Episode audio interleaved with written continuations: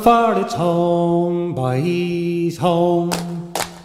Home I'd like to be, home far away in the old country, where the oak and the ash and the bonny round tree are all growing green in the old country. Who wouldn't be a sailor lad a sailing on the main to gain the goodwill of his captain's complain? He come ashore one evening far to be, and that was the beginning of me one true love and me. And it's home, boys, home. Home I'd like to be, home for the while in the old country, where the oak and the ash and the bonny rowan tree are all growing green in the old country. La fine del 1700, che epoca incredibile un'epoca che ha ancora in mano tutte le carte del Medioevo e del Rinascimento, ma le gioca già sul tavolo del 1800, della conquista del mondo, della tecnologia, della modernità.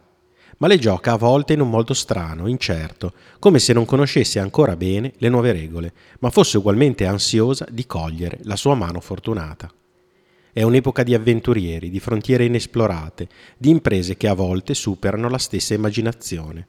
Le guerre, le scoperte, le invenzioni, i viaggi ormai non sono più legati ai territori di sempre, il Mediterraneo, il Medio Oriente, il Caucaso, l'Europa del Nord. Ora ogni evento, ogni progetto, ogni battaglia si pianifica su un mappamondo che è sempre più grande, dettagliato e completo.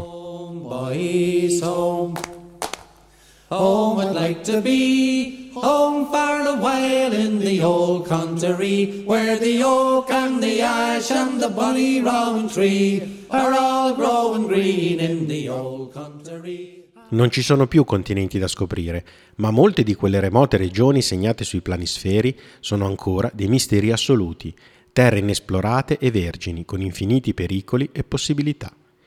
Nel 1770 James Cook sbarca sulla costa orientale della Terra Australis, completando l'immagine del pianeta con l'ultimo continente conosciuto, mentre Mozart è in viaggio in Italia e a Bonn nasce Ludwig van Beethoven. In questi anni di rivoluzioni politiche, dove gli imperi iniziano il loro lungo tramonto per lasciare spazio ad un mondo fatto di nazioni, ci sono storie di uomini che si fatica a credere siano potute succedere. Sembra davvero a volte che tutto sia possibile, che un singolo uomo possa attraversare il pianeta e vivere avventure così grandi che nessuno prima è nemmeno riuscito a fantasticare. Uno di quegli uomini è Maurice Beniowski e questa è la sua storia. He stood at the bar and called a pint, then turned and gazed at the fire.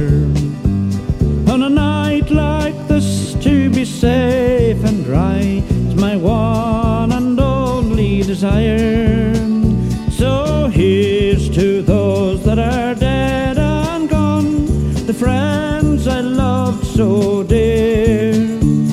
And here's to you as I bid you adieu.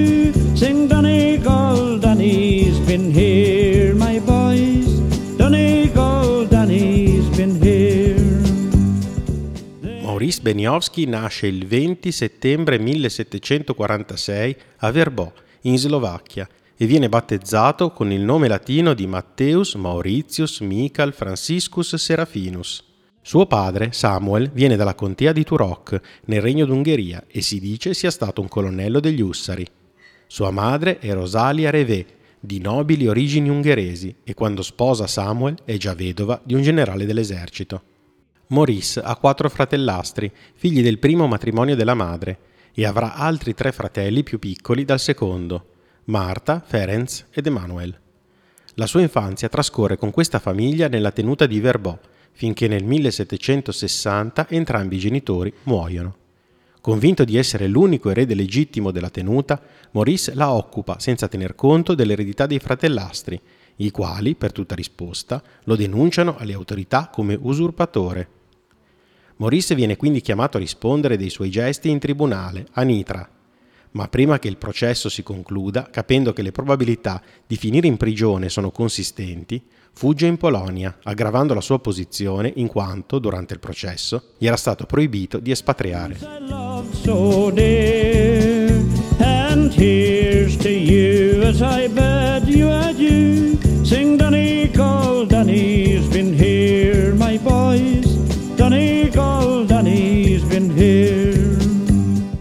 Nel 1768 si sposa con Anna Susanna Hünsch, la figlia di un macellaio, e ha con lei il primo di quattro figli.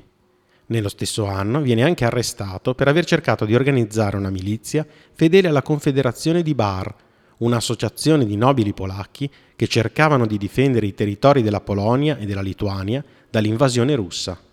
Dopo due mesi di prigionia nella fortezza di Stara Lubovna, Maurice parte per la Polonia, dove si unisce ai patrioti della Confederazione in guerra contro i russi. Ma nell'aprile del 1769 viene catturato proprio dai russi vicino a Ternopil, in Ucraina. I russi lo imprigionano prima a Polon, poi a Kiev e infine a Kazan. Qui Maurice tenta la fuga e riesce a raggiungere San Pietroburgo, dove viene ricatturato e spedito, insieme ad altri prigionieri, in Siberia.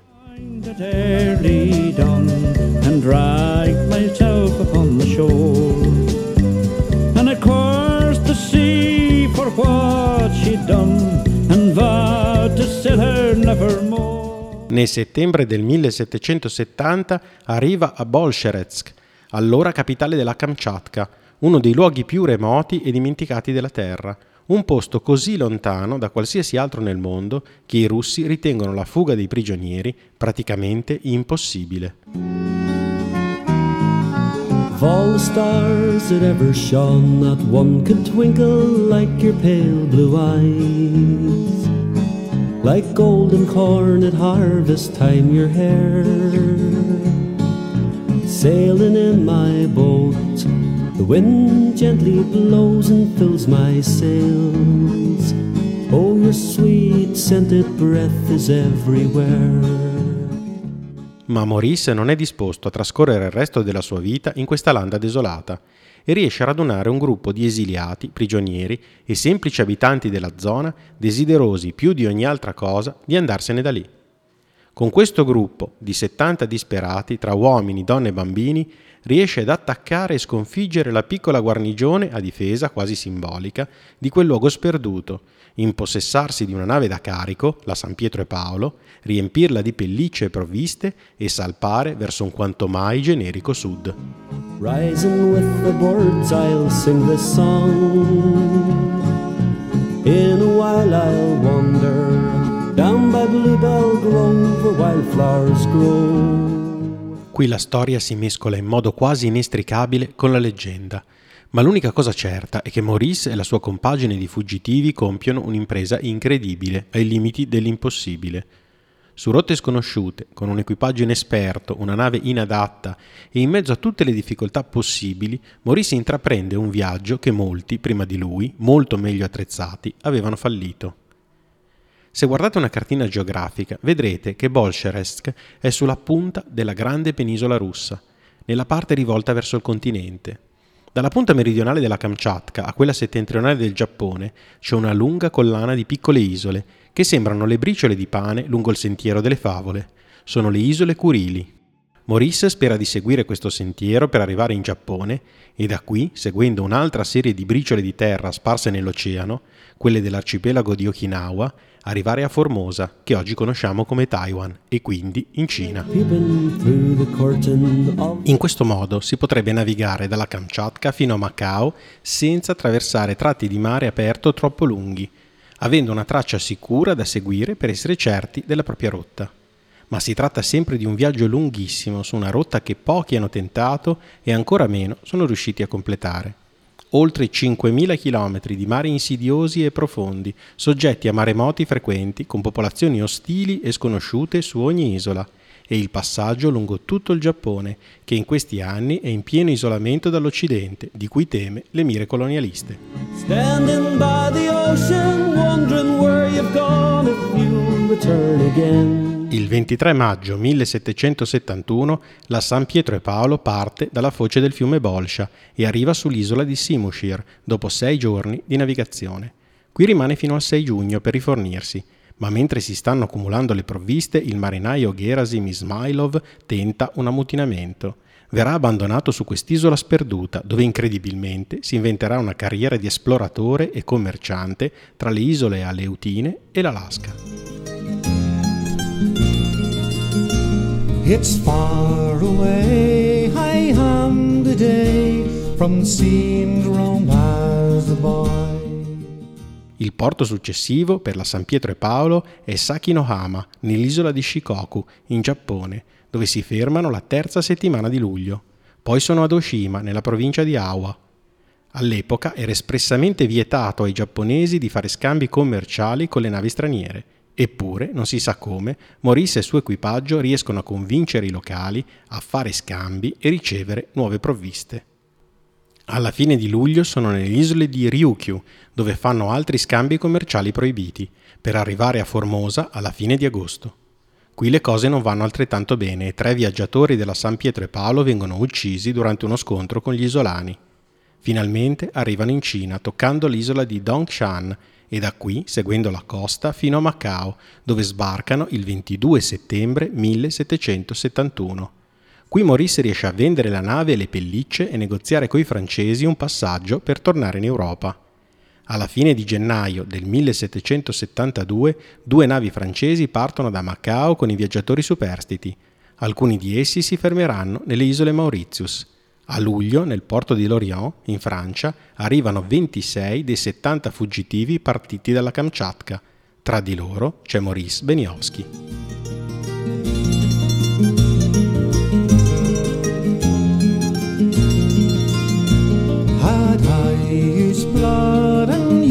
youthful mood and a heart of fire and scorn.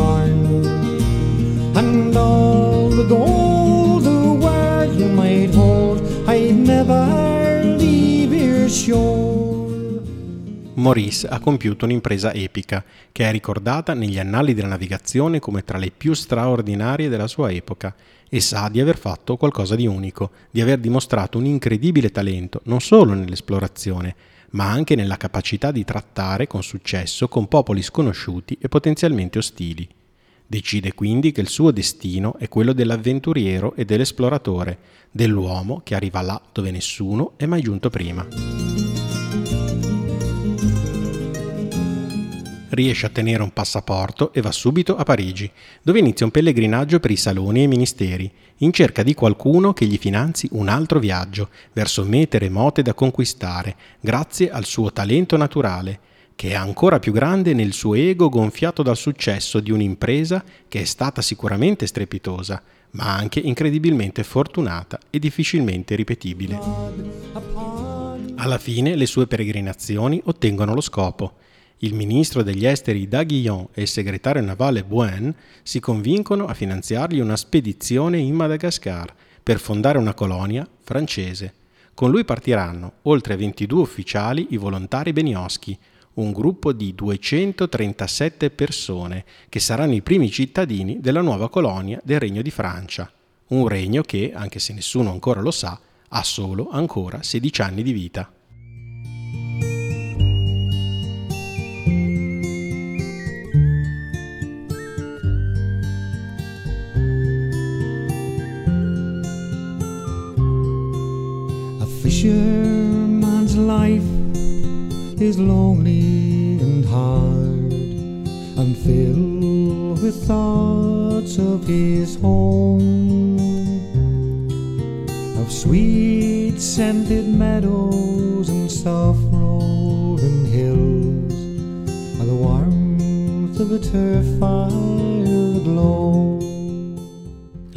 Spedizione arriva ad Anton Gil in Madagascar nel novembre del 1773. Si stabilisce e inizia a negoziare coi nativi, scambiando merci e animali.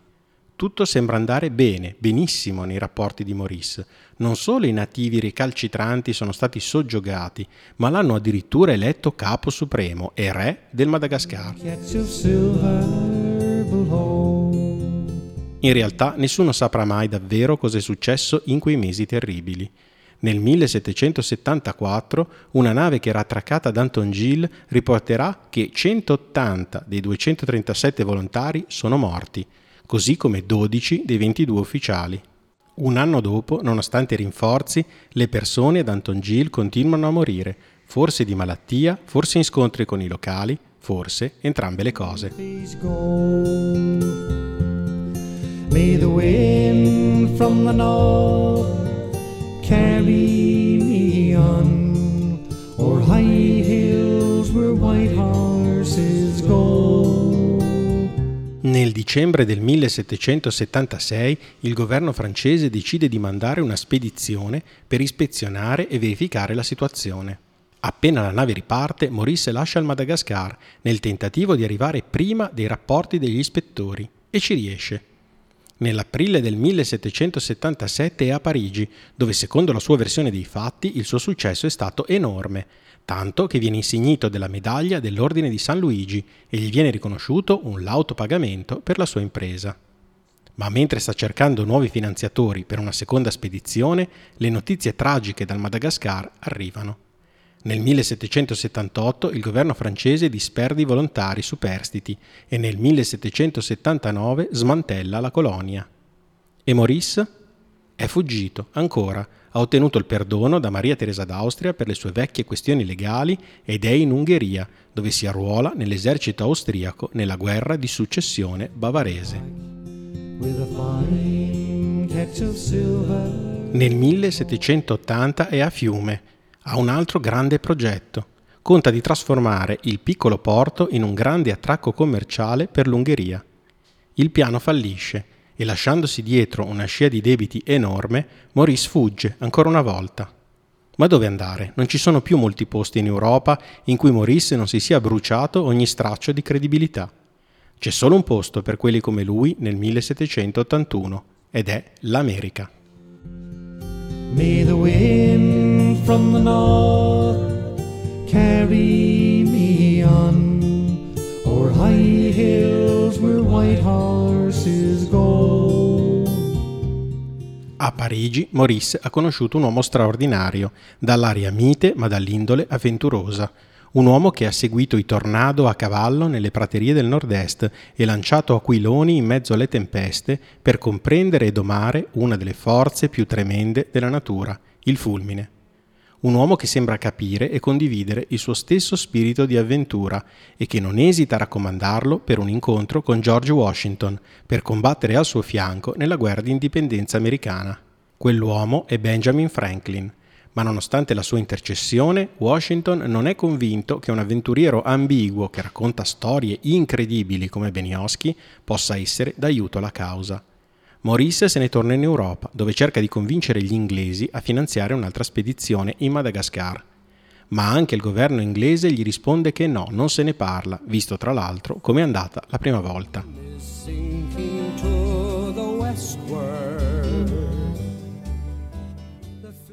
Maurice ha un ultimo asso nella manica da giocarsi a questo punto. Alla Royal Society di Londra ha conosciuto João Jacinto de Magalhães, un ex monaco portoghese che ora è un luminare delle scienze e delle esplorazioni, grande esperto e innovatore delle strumentazioni navali e astronomiche.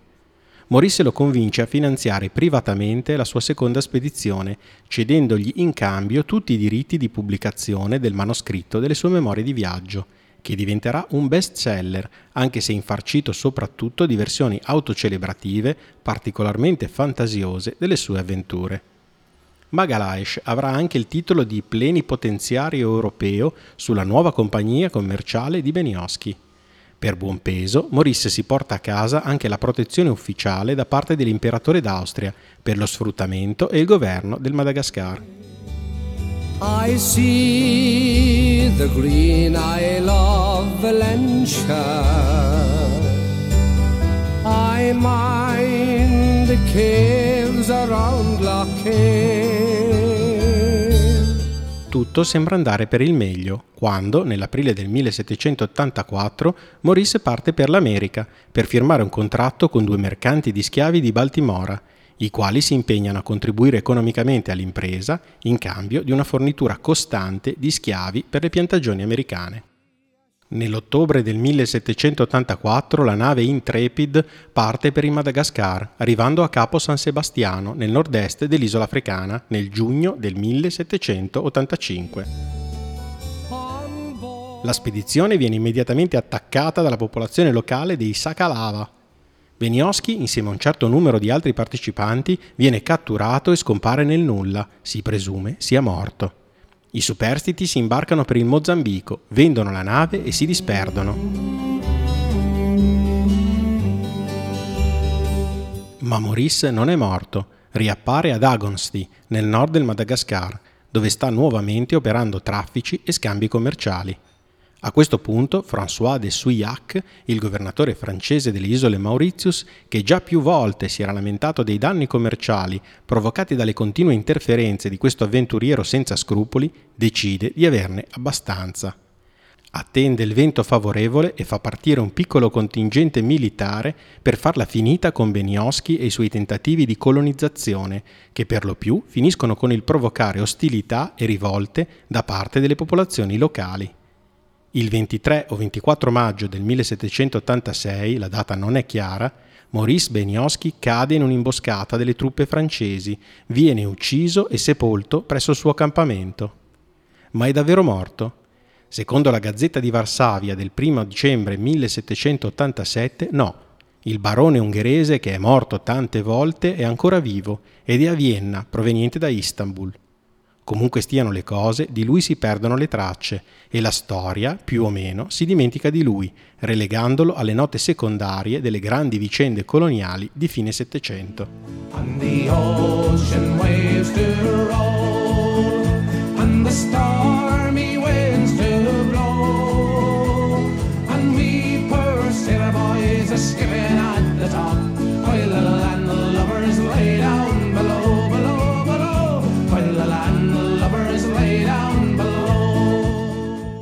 Dell'avventurosa vita di Maurice Benioschi rimangono fondamentalmente due versioni. La sua, raccontata nelle sue memorie, pubblicate dagli amici di Magalhaes, che si era ritrovato, dopo il fallimento della spedizione in Madagascar, in pessime condizioni finanziarie, e quelle della storia, ricavata incrociando i resoconti e racconti degli altri viaggiatori e verificando l'impossibilità fisica di molte delle sue gesta, narrate nella sua autobiografia Memorie e viaggi di Maurizio Augusto Conte di Benioschi.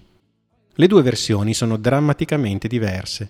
Fin dalla pubblicazione delle memorie ci furono reazioni molto scettiche rispetto alla verosimiglianza delle vicende narrate e tuttavia il libro fu un grande successo editoriale, tradotto in tedesco, olandese, francese, svedese, polacco, ungherese e slovacco.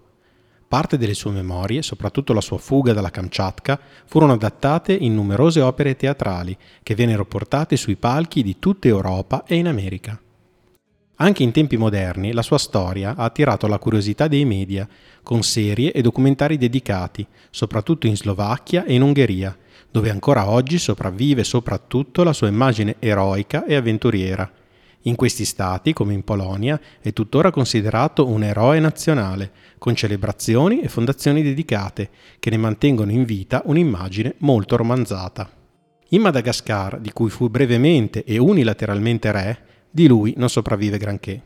Nel 1937 uno scrittore e avventuriero polacco, Arkady Fiedler, passò diversi mesi ad Ambina Nitelo per cercare le tracce del passaggio di Benioschi e anche qui trovò messaggi contrastanti. L'unico segno realmente rimasto è una via della capitale che recentemente è stata nominata la Lana Benioschi. Nel suo libro Il Madagascar che amo, Fiedler riassume molto bene il rapporto degli europei con questa terra remota e selvaggia che più di ogni altra al mondo ha resistito nei secoli ad una reale colonizzazione. Gli europei sono venuti qui solo come amministratori e coltivatori. Hanno a malapena formato una testa artificiale per il corpo di questa nazione. Il corpo stesso e il cuore sono sempre rimasti diversi, malgasci. Lo puoi percepire distintamente quando, camminando per le strade deserte di Antananarivo alle nove di sera, puoi sentire soltanto il suono dei tuoi passi.